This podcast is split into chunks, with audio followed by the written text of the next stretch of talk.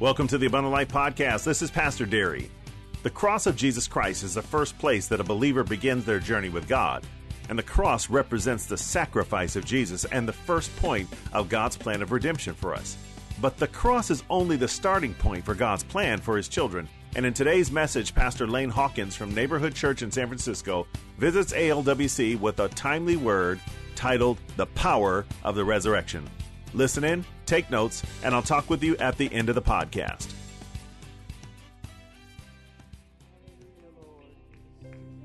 Hallelujah.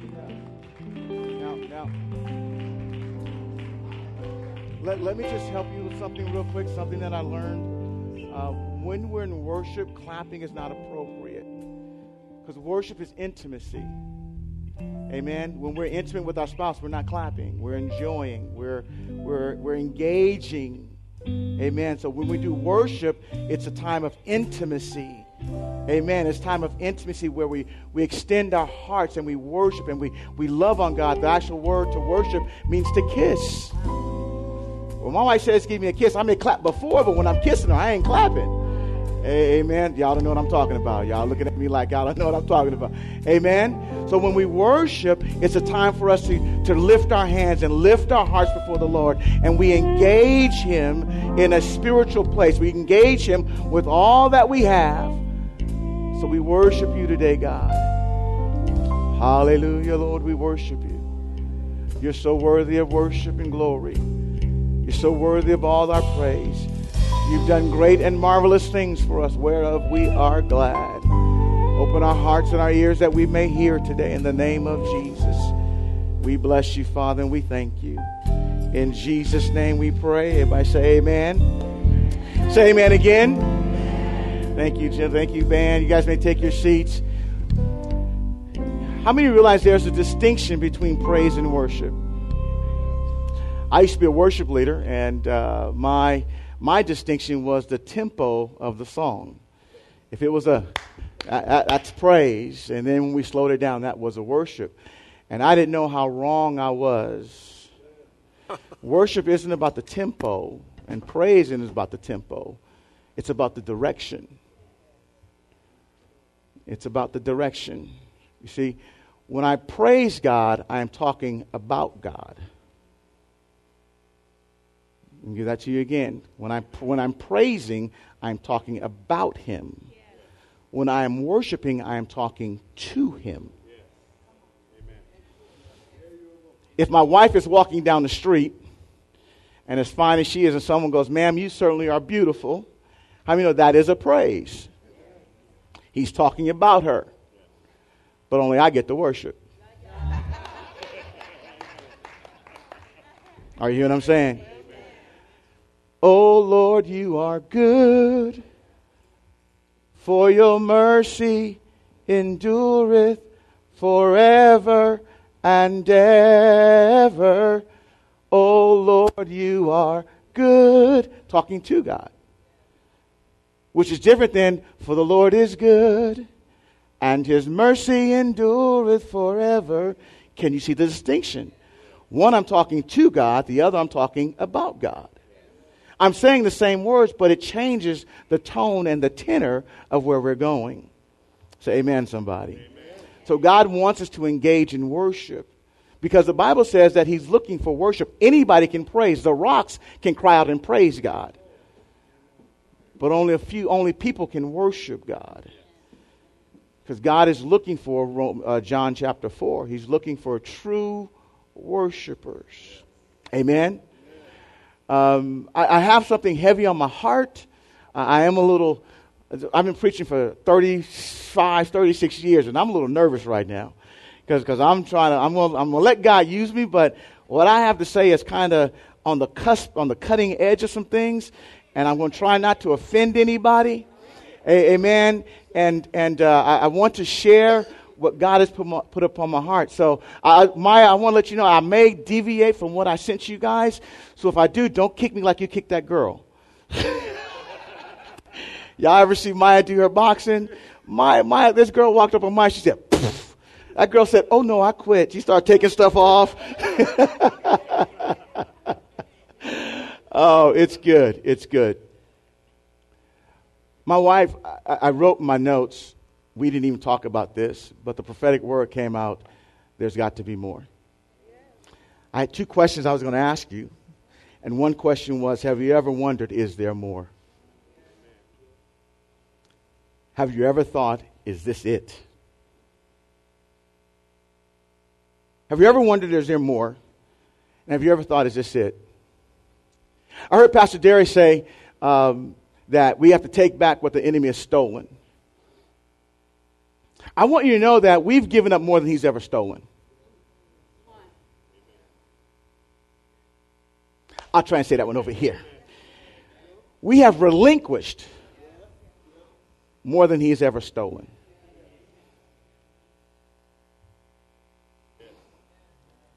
I can't blame him from stealing because that's in his nature. So when I lose something, I need to look at me because what did I give up? Why did I let go of it? Why, why did I relinquish what I relinquished? When he said, pray that prayer, I, I was with, with Pastor. I said, I relinquished it. I let it go. Because there's a process. John 10 says, the thief cometh not but for to what? Steal, kill, and destroy. I want you to understand there's a sequence. The sequence starts with stealing, but it ends with destruction. And how does destruction come about? When you begin to self perpetrate, wrong word, when you begin to, to do it yourself now. When, when he's, he's got you so deceived now, where you are now acting upon it yourself, it's, it's become perpetuating in your own life. It's your own cycle now. He doesn't have to do anything else any longer because now you're, you're living out the whole cycle by yourself. Now it's destructive. And I want you to realize something today. Oh, God help me. I want you to realize something today that all that you ever will need is already yours.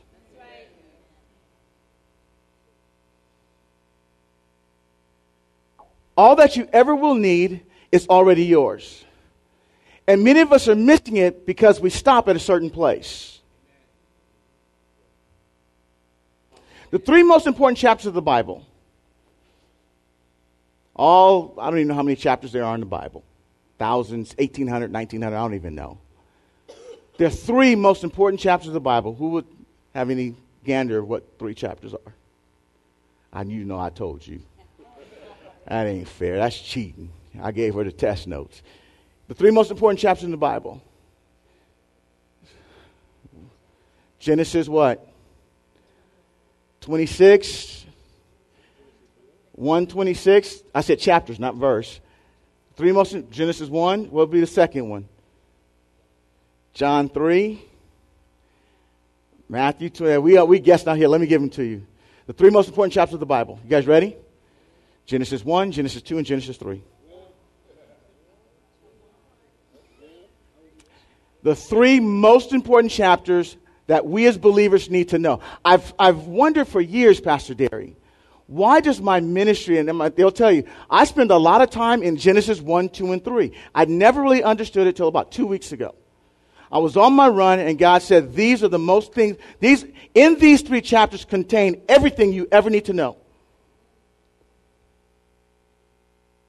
In Genesis chapter 1, we learn about God. In the beginning, God created the heavens and the earth.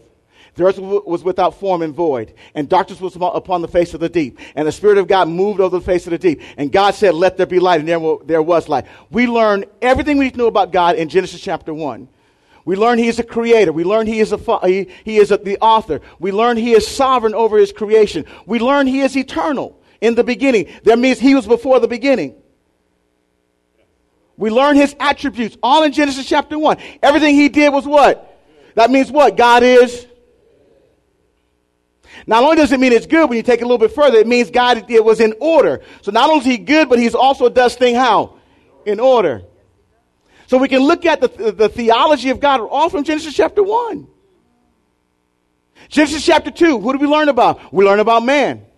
Genesis 1:26, he makes man. Genesis 2, he says, and God formed man out of the dust of the ground. And man became a living being. And God put him east in the garden and told him that I want you to tend the garden and keep it. And Adam named all the, all the animals. And so in Genesis 2, we see the structure of man, what man is supposed to do. Now I want you to understand this. That man's first day was God's last day.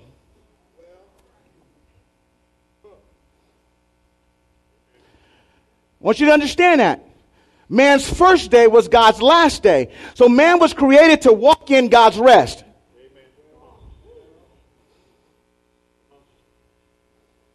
So Genesis chapter 2, we see that, that we have, Genesis 1, we see we have God. Genesis 2, we see we have man. And when I mean man, Adam, and, and the Bible says that he made them, Adam and Adam. He, he put them into Adam.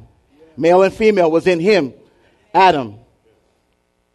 Later in Genesis chapter 2, then he pulls Eve out. Then in Genesis chapter 3, we have the third introduction. We have the introduction of Satan. He's the serpent. He comes to deceive Eve. Oh, good. I, am just kind of, I'm, I'm all over the place now. he comes to deceive Eve, or deceive. That God said, See, in Genesis chapter 3, we have the character and the nature of Satan. Just like Genesis chapter 1, we have the character and nature of God. And Genesis chapter 2, we have the character and nature of man. Because in Genesis chapter 3, his, his character, his character, it's all good, man. His character is that of an accuser. He is the accuser of the brethren. And the first, the first person he accuses is not Adam and Eve. The first, first person he accuses is God. He said, Hath God said? Not only do we see his character, but we see his nature. His nature is found later in Genesis chapter 3, where Eve says, The serpent deceived me. So we see in Genesis chapter 1, we have the character nature of God. Genesis 2, we have the character nature of man. And Genesis 3, we have the character nature of Satan. Everything after Genesis 3 up to John 20, right? I want you guys to understand this.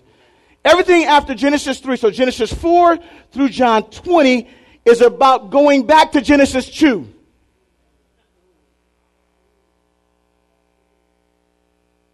The place that God has for you is Genesis 2. God wants you to live where? In His rest. Hebrews, does there not yet remain a rest for us?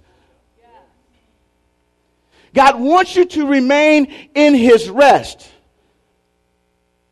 But in order to do that, we have to understand. So in Genesis 2, what we have is we have what I call the problem. I'm sorry, not 2. Genesis 3. We have the problem. Right? Let, us go. Here we go. Uh, where am I at here? Uh, did that one, did that one. The, the, we have the key. It's Genesis 3.15. Can you get that? Genesis 3.15. So after Eve deceives, Eve, I'm sorry, after Satan deceives Eve, and then Adam willfully sins, God shows up on a scene, and he says, Adam, where are you? And Adam and Eve had hurt, they hid themselves because they heard the sound of, they heard the voice of God walking. That's powerful. They heard the voice of God walking. Even in a un, even in a fallen state, they were still able to discern the voice of God. And they were so terrified of it that they hid themselves. Where in Genesis 2, they were so appreciative of it, they wanted to get in his presence. Are y'all with me? Genesis 3:15, he says, "I will put enmity between your seed, between uh, you, your seed and her seed. That word enmity means hostility. He shall bruise your head, and you shall bruise his heel. This is the key to everything. This verse is the key to everything else. Can I go back? Go back to Genesis chapter 2 because I'm going to show you this. Genesis chapter 2, Verse number 15. Then the Lord God took man and put him in the garden of Eden to keep it and tend it. And the Lord God commanded the man, saying, Every tree of the garden you may freely eat. If you underline freely eat, but of the tree of the knowledge of good and evil you shall not eat, for in that day you eat, you shall surely die. You guys see that? The end of verse 16 says, You shall freely eat. Verse 17 says, But of the tree of the knowledge of good and evil you shall not eat, for in that day you eat of it, you shall surely what? Everybody say, die. die. Can I clear something up real quick? Satan is not a creator. His ability, his power lies in his deception. He cannot create anything, he counterfeits everything. And his, his goal is to deceive you to give up what you have. Come on, somebody. So let me ask this question Who created death? We're afraid to say this. God is the author of death. Satan does not create death. But in this moment here in Genesis 2, death is inanimate. It's present but not active. So God tells Adam, listen, I'm, death is over here, but don't do what you, what you would want to do because once you do what you shouldn't do, death is going to become active in your life. That's why God is trying to get us back to Genesis 2, where death is, has no power. Present but not active. Are y'all with me? So he says, the day you eat, the, the actual Hebrew says, dying, you will die. Because we know that Adam didn't die right away. He went on in Genesis chapter 4, he had two uh, several sons. Right? So he didn't die right away. Matter of fact, I, I, I believe he had to learn how to die. Because that wasn't who he was, naturally. Death, he had to learn how to die. Now that we're on the other side of that, we know trying to learn how to live. Amen, somebody. So we see that God is the author of death. So now, now we have Genesis 3 where we have the fall. And then in Genesis 15, we have that he's going to put enmity between the woman's seed and her seed. You know what that's talking about? That's not just talking about Jesus. It is Jesus, but it's not just. It's about him being incarnate. That he's going to be born of a virgin. Isaiah chapter 7 verse 14. Behold, a virgin shall bear a child and he shall be a sign unto you so the birth of Jesus was a sign that things were about to change. the birth of the incarnation of Jesus, incarnate, incarnate, God becoming incarnate, carnate flesh, carnitas asadas, carnate, right? Meat, that, that he was becoming flesh. So we see here in Genesis 3.15, he says, your, your seed, I'll put in between your seed and her seed. We have the incarnation, which is man's hope. The second thing we see here in this one verse, we have his life, and you shall, and he shall bruise your head. His life, Jesus, his life was an example Acts 10:38 says how God anointed Jesus of Nazareth with the Holy Spirit and with power who went about doing good and healing all that were oppressed of the devil. His life was about dealing with demonic demonic oppression, not just possession. As a believer, you may not be possessed by the devil, but you certainly can be oppressed by the devil. Are y'all with me? So we see, we have in this one verse, we have the incarnation, we have his life, but we also have his death.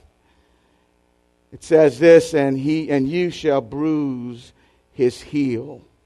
Isaiah 53, verse number 4 and 5 says, Surely he has borne our griefs and carried our sorrows, yet we esteemed him stricken, smitten by God, and afflicted. But he was wounded for our transgressions and bruised for our iniquities. The chastisement of our peace was upon him, and by his stripes we are healed. And the word bruising indicates that blood was, was in a different place, if I can say it that way. When you get a bruise, is you break the capillaries in your skin and the blood releases, but because the skin has not been open, the blood stays under the skin. We call that a bruise. You have to be careful because if you have a deep bruise, that, bone, that blood calcifies and you have what's called a, a bone bruise or something like that. All right? Turns, turns to a bone, turns calcified. So you got to be careful with, with deep bruises because the blood's got to flow. So this talks about here that Jesus, number one, that Jesus had to come and he had to come uh, incarnate. Number two, it talks about his life. Number three, it talks about his death. And if we were to go on in Genesis chapter 3, we'd see that after the Satan, after he says, Satan, on your belly shall you go all the days of your life. Of the dust of the ground you shall eat. Then he goes to the woman, he says, listen, in childbearing shall, shall be labor for you. My daughter said one day, Eve, I gotta get you one day. she said, I'm a daddy, I'm gonna get up to Eve, I'm gonna talk about Eve one day. He said, listen, in childbearing, your, your, your desire is gonna be for your husband. And he, he gives her all of these things. And then he gets to the man, he says, listen, thorns and thistles, the ground is cursed for your sake. And it's gonna bring forth thorns and thistles. And you're gonna work the sweat of your brow. He deals with Satan. He deals with woman. He deals with man. He deals with sin. But notice what he doesn't deal with. Have you ever paid attention that he doesn't deal with death? He says nothing about death. So, how does God deal with death? And this is important for us to understand because many of us stop at the cross.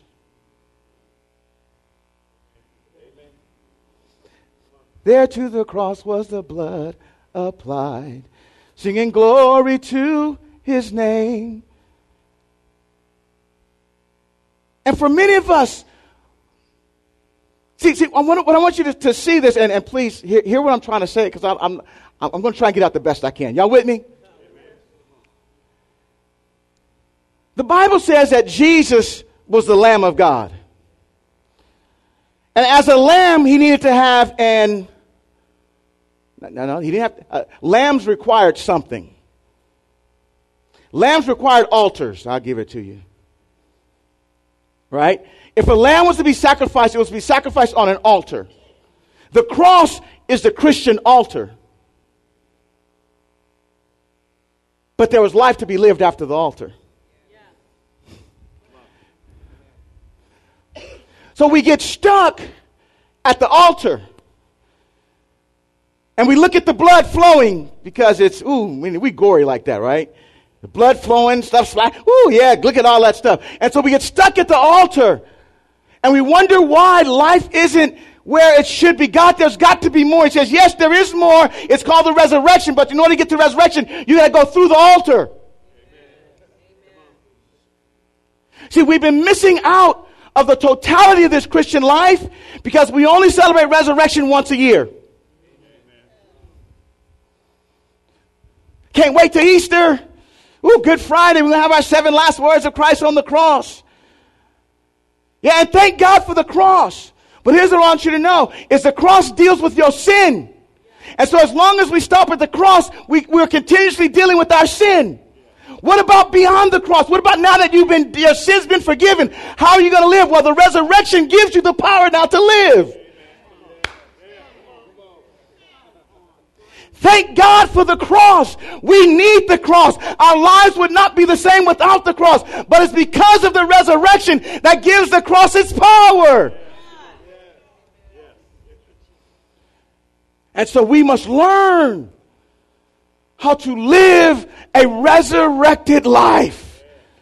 To live in the resurrection that Jesus Christ has died and rose again for you. He rose again for you. So we can't just stop at the cross. Bible says this. It's in Romans chapter 4. Um, verse 25. He was delivered up because of our offenses and was raised because of our justification. See, if we never get past the cross, constantly the thing that's on our mind is the offenses. The constant reminder is our offense. And, and it's so, it's to the place where you go to some, some, uh, uh, religions, our, our Catholic brothers, they still got him on the cross. They still have him on the cross. He's no longer on the cross. Amen, somebody. The Bible says he is at the right hand of God, ever making intercession for us. He's the, he said, it is finished. He didn't say he was finished. Y- y- y'all missed that one. He said, it's finished, but he didn't say he was finished because he's still making intercession for us. So we must learn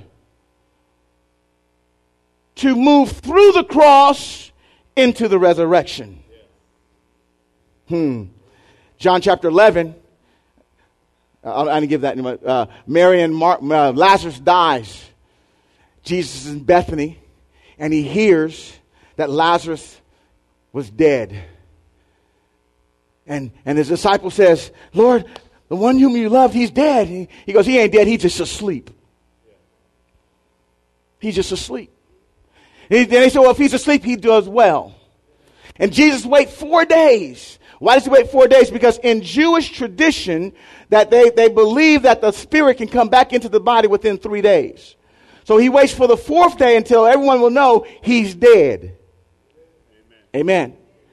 He gets there, and I believe it was Martha. I always get those two mixed up. One of one of the sisters, Mary Martha, can't remember which one it was, runs out to meet him Martha, thank you, runs out to meet him and she says these words, words, Lord, if you had been here, my brother would not have died. In other words, God, this problem only happened because you were not present. And he says, Martha, you believe? He says, your brother will live again.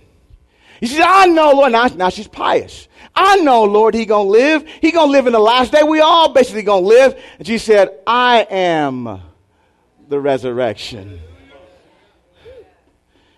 I am the resurrection. This is not an event, this is a person.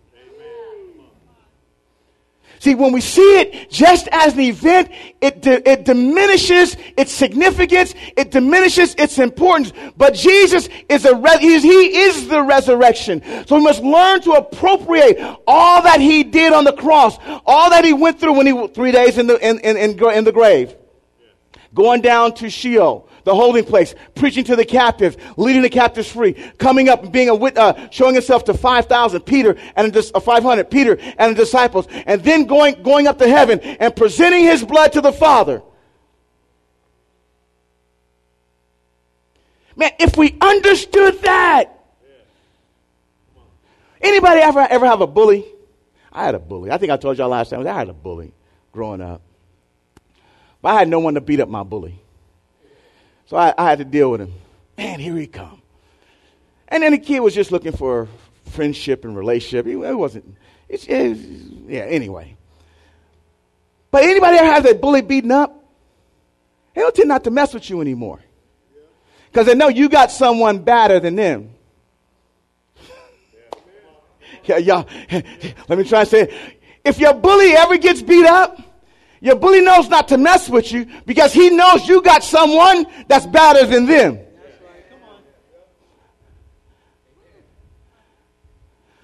So through the cross, it looks like the enemy's won. Because remember, the prophecy is you're going to, he's going to bruise your head and you're going to bruise his heel. The concept of a bruised heel in Jewish tradition is when they would hold the baby up, they would hold him by the heel. So, and, when the baby would move, that signified life. So he says, listen, you're going to bruise his life. You're going to kill him. That's why when the very first person that we see in the Bible, Cain, he does what? He kills Abel. Why? Because the devil wants to contaminate the seed of God. His desire is to contaminate the seed that you're carrying. So he, he gets Cain to kill Abel. He tries to get, get Abraham to, to, to, uh, to sleep with, not to, to, he tries to get Abraham to have Sarah sleep with the, an Egyptian. Why? Because not only can he contaminate the, the seed, he wants to contaminate, contaminate the womb. And then he gets Abraham to sleep with Hagar. But God says, I know you have an Ishmael, but there's still an Isaac coming. I know you have an Ishmael, but there's still an Isaac coming. So the devil walks around as a bully. But because we're stuck, I, I don't, and I know I mean no disparaging when I say this. Because we're stuck at the cross, that's the place where the bully killed him. That, that represents what the, what the bully took his life. Because the Bible says, had the princes of this world known, they would not have crucified him because they, he would have resurrected him. They didn't know the resurrection was part of the deal. So they thought all we got to do is kill him. So once they killed him, God said, thank you very much. You've activated my plan to deal with the final enemy, which is death. I've dealt with sin on the cross, but now death is going to be dealt with through my resurrection.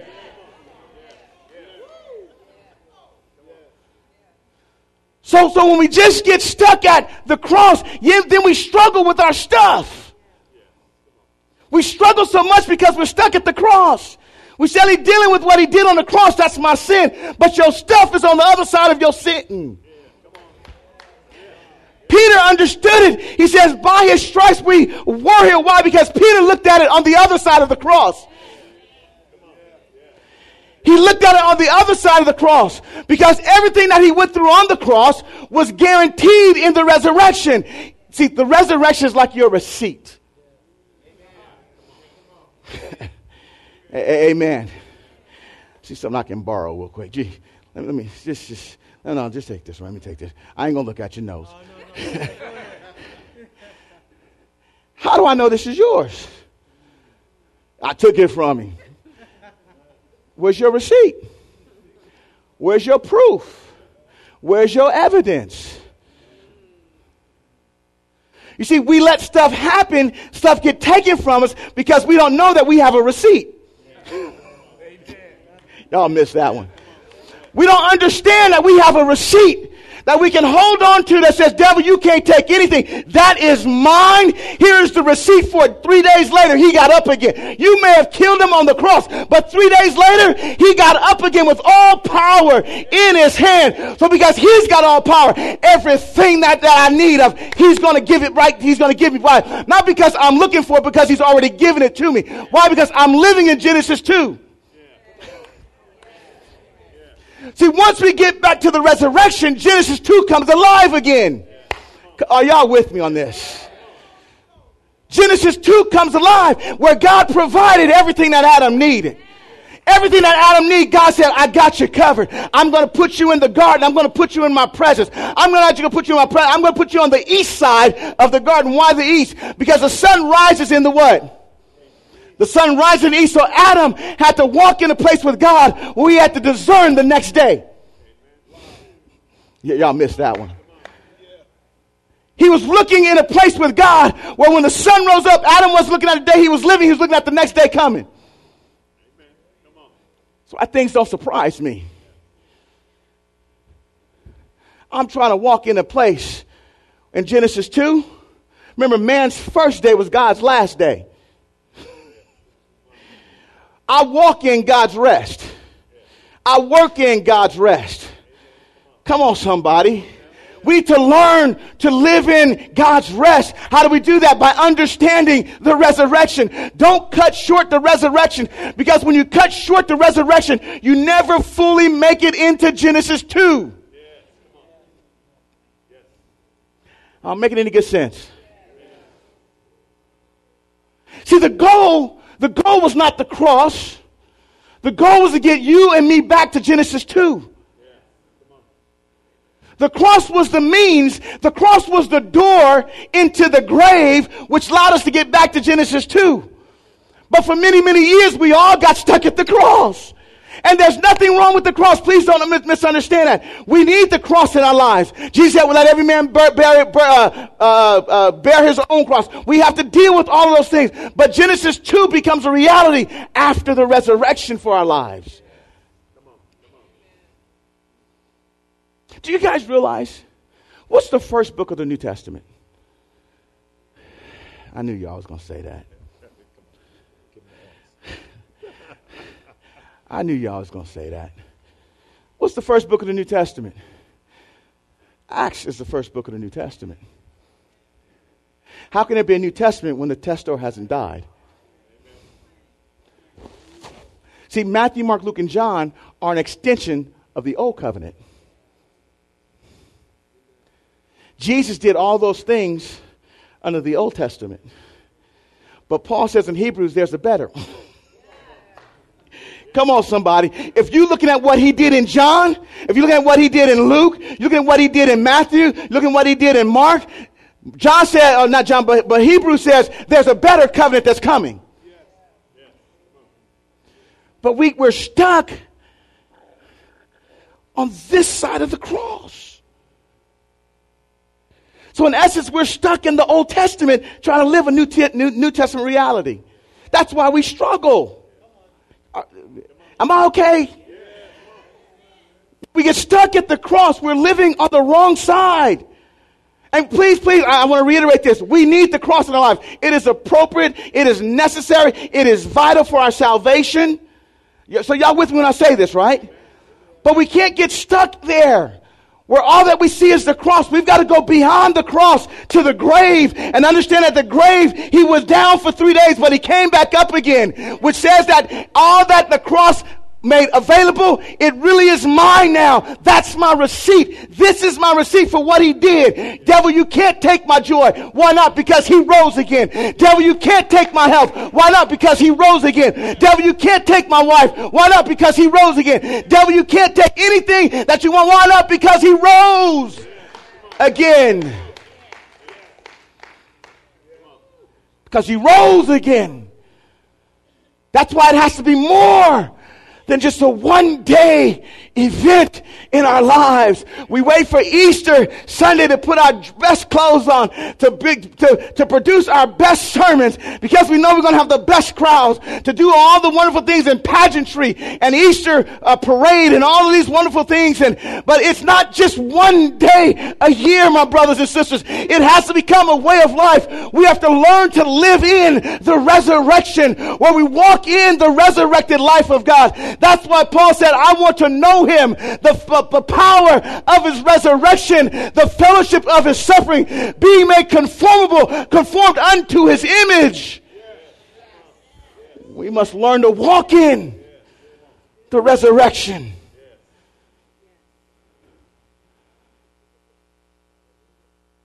Thank God for the cross. God, we needed it. You prophesied it. We needed it. But the resurrection was left out. Because the way to stop it is not to kill him. See, Jesus just being alive on the earth would have done nothing for our sin. He should have just left him alone. Let him do what he was going to do. But Satan had to kill him because it was prophesied he was going to die. His blood needed to be shed, it needed to be seen, and it needed to be applied to the doorposts of our lives. But after the death angel passed over them in, in Exodus, they had to come back outside. They had to walk in their deliverance. Y'all missed that. Let me give that to you again. They, they painted the doorpost on the outside, so it had to be seen. Excuse me, it had to be shed. It had to be seen, and it had to be applied. So that when the death angel came, he would pass over them. That's where we get the, the concept of Passover. But once he passed over, the next day they still have to walk outside in their deliverance. See, as long as we stuck at the cross, it's partial deliverance. You've been, you, you got set free from your sin. But have you really embraced the totality of your freedom? You got set free from sin, but have you embraced the totality of your freedom?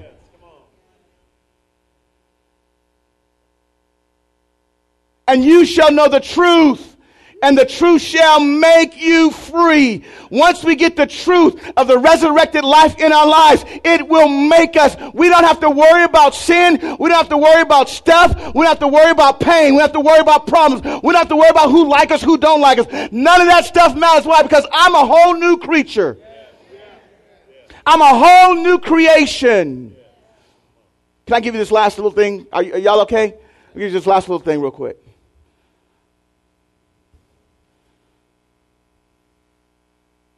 There was a man named Saul. And Saul was a religious zealot. Saul killed in the name of his religion. Had a man named Stephen stoned. While Stephen was there being stoned, the heavens opened up, and Stephen saw Jesus sitting at the right hand of the Father interesting that while they were stoning, the one that was being stoned saw something that nobody else could see.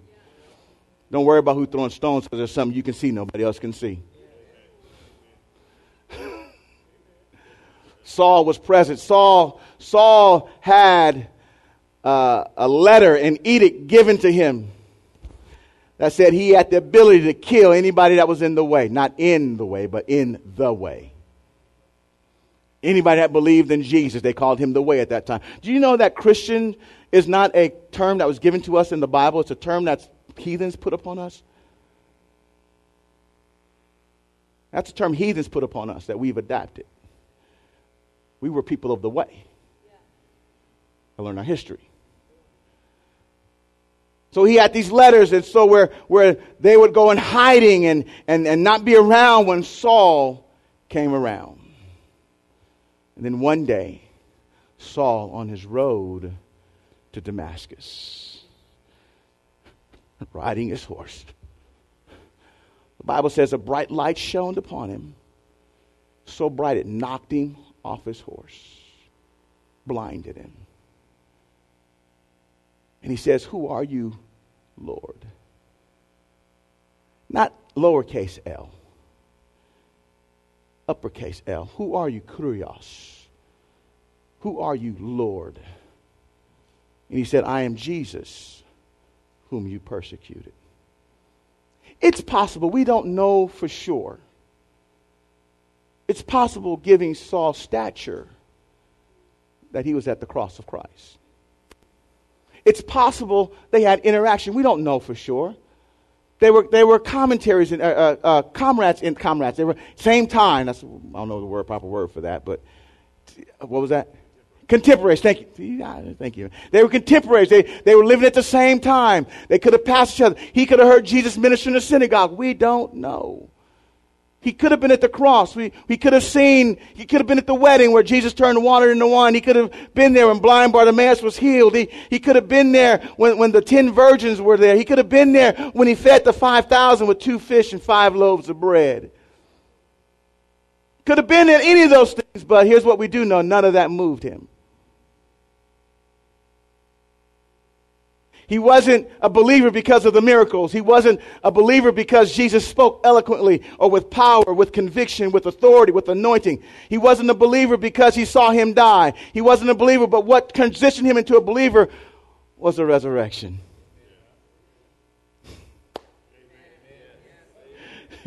what changed Paul's life was the resurrection. What got Paul moving in a whole different direction. Wasn't necessarily the cross because he had to go through the cross to die. We understand that, right? But it, it, wasn't that. It was, it wasn't all the gifts. It wasn't all the things that he did, but it was simply he encountered a resurrected Jesus. See, we, if we get people to encounter a resurrected Jesus, a lot of the stuff we're struggling with will just go away because a resurrected Jesus any day is better than Jesus still on the cross.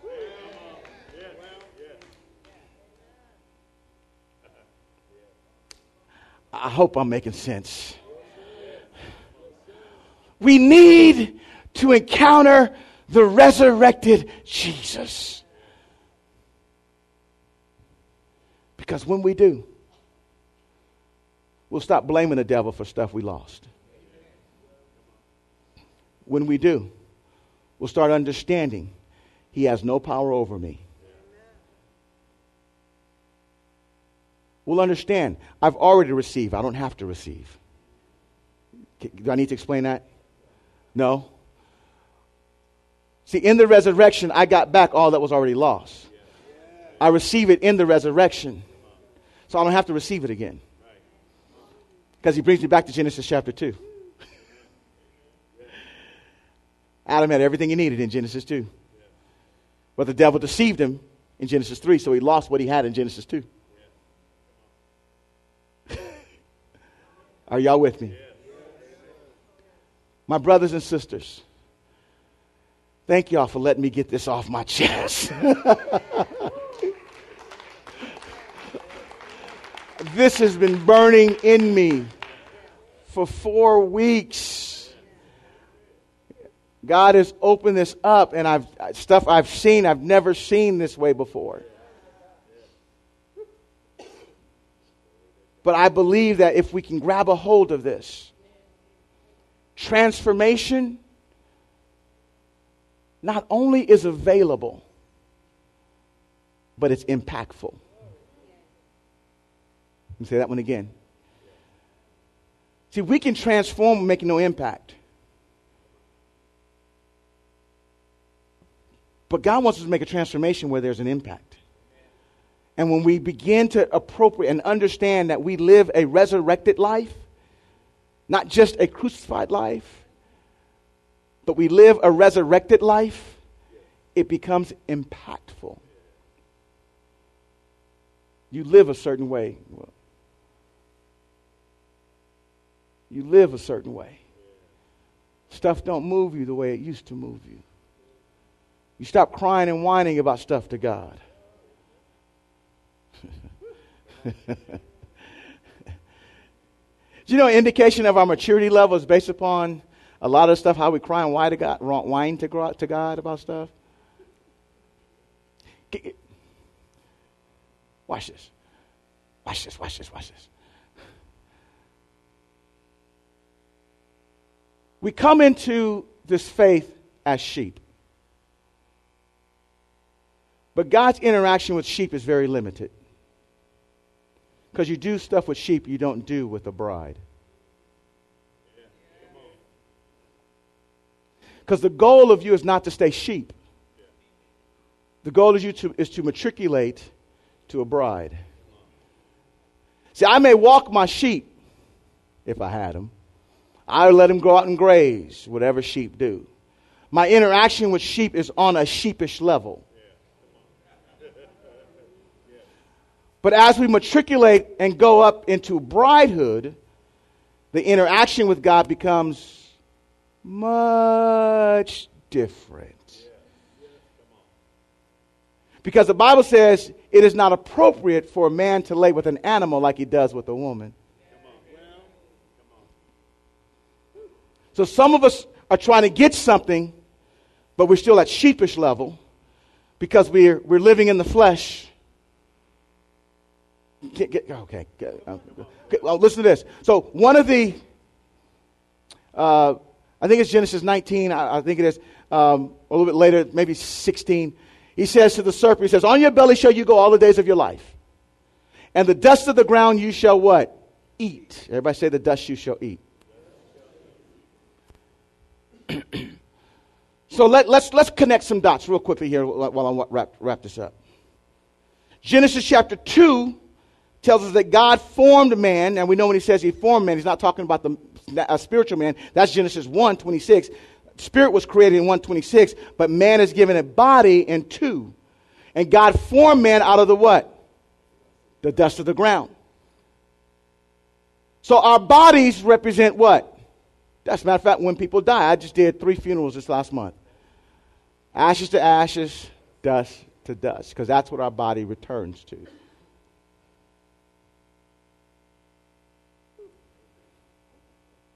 Paul says in Genesis, uh, uh, Corinthians chapter 3, he says, Are you not carnal?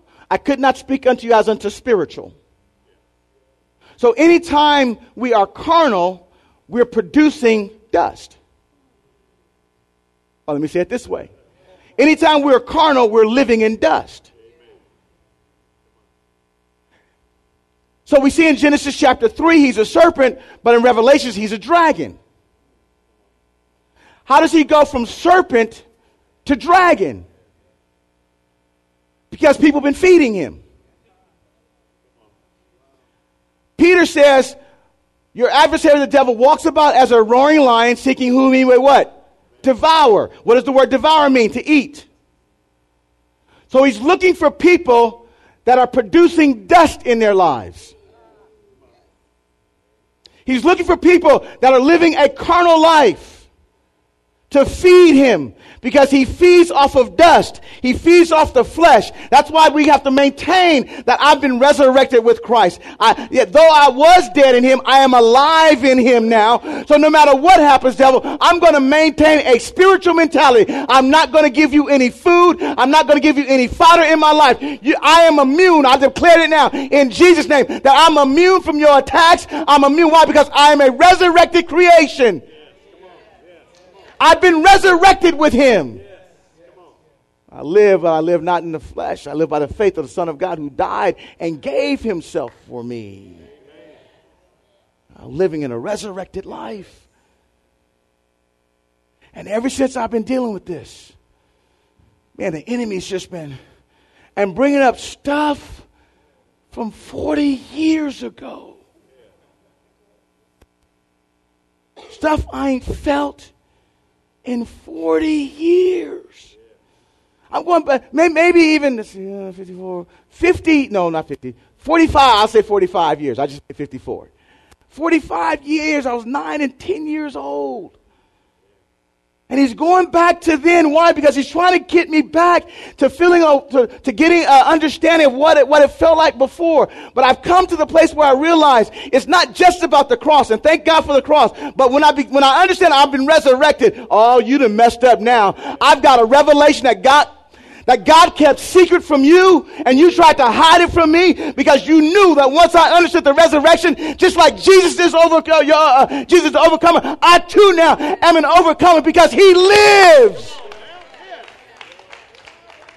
He's not dead. He is alive.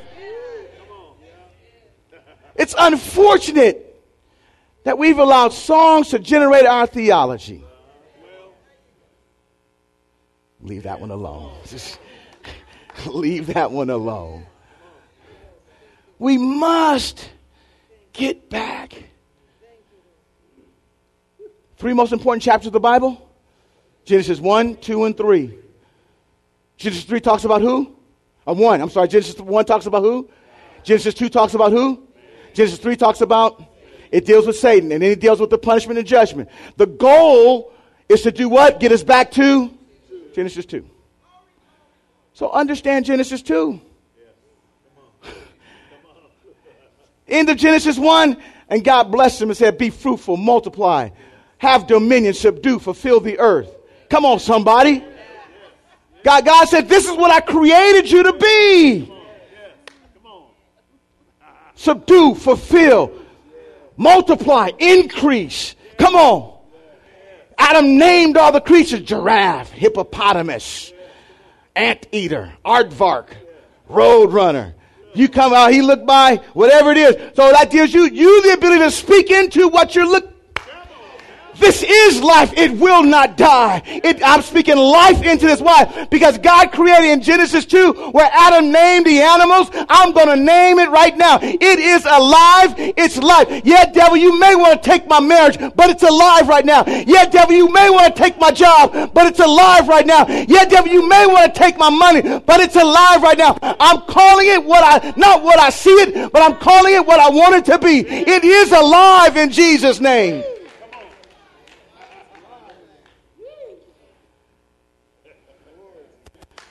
Adam walked around in a confidence. Top of the food chain. With a swagger. That's how you know he was from Africa. He was walking. I'm just kidding. I'm just kidding. Y'all know. Walked around top of the food chain. Not because he was bad, but because of his relationship.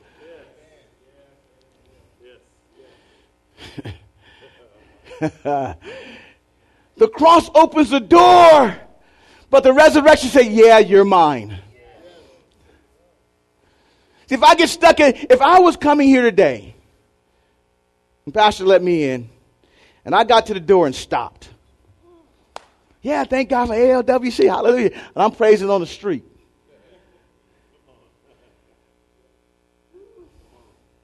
That, that's like what that's like. is going into the, the tabernacle, three chambers. Am I doing okay? The tabernacle with three chambers. You have the outer court, you have the inner court, and you have the holies of holies. What good is it for, for them to get just to the outer court and stop at the outer court where there's a sacrifice? Where there's a, the altar, the brazen laver, and not go into the prayer room where there's an altar of incense, the bread of life, the menorah. And then just get stuck there and not go into the holies of holies where there's the Ark of the Covenant.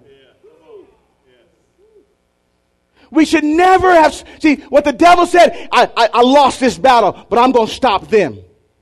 If I can get them to stop at the cross, thank God, yeah, they'll know they're saved, but I can deal with them if they're only in a saved life. Y'all, this, this is. Uh, see, we, we were glad we were saved. Uh, the church I come from, I'm saved, sanctified, and filled with the Holy Ghost, and that with fire. We, we were glad with the fact that we were saved, but there's much more that you're to do after salvation. But if you never get to the resurrection, you're just happy you at the cross. You singing at the cross, you dance at the cross, but God says, thank, yeah, yeah, I understand the cross, but there's more after the cross.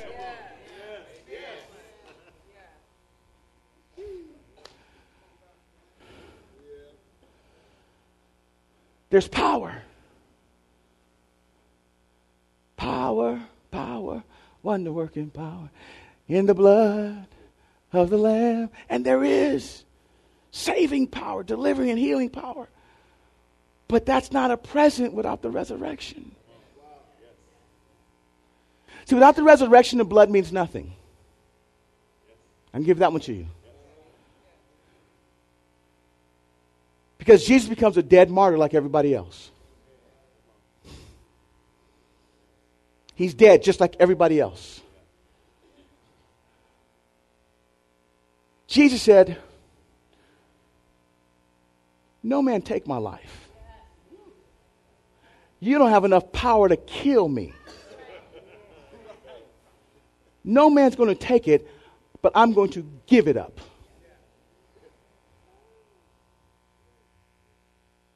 He said, You destroy this temple, in three days I'll raise it up.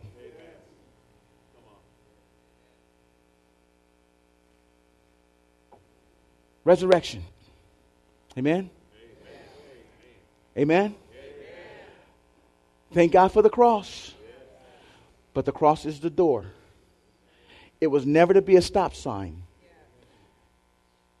it was to be the door into the holy place. It was to be the door, the access point. I'm hearing another verse, Matthew chapter 11.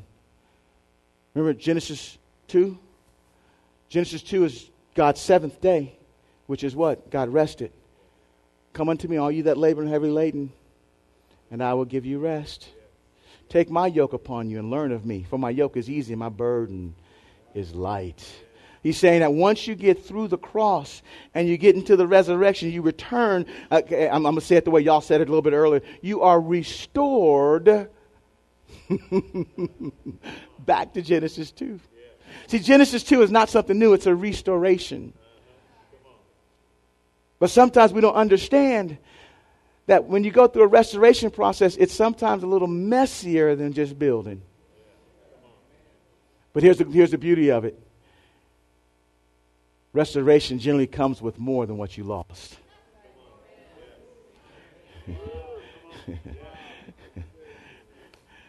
if I had a 1965 Mustang, right?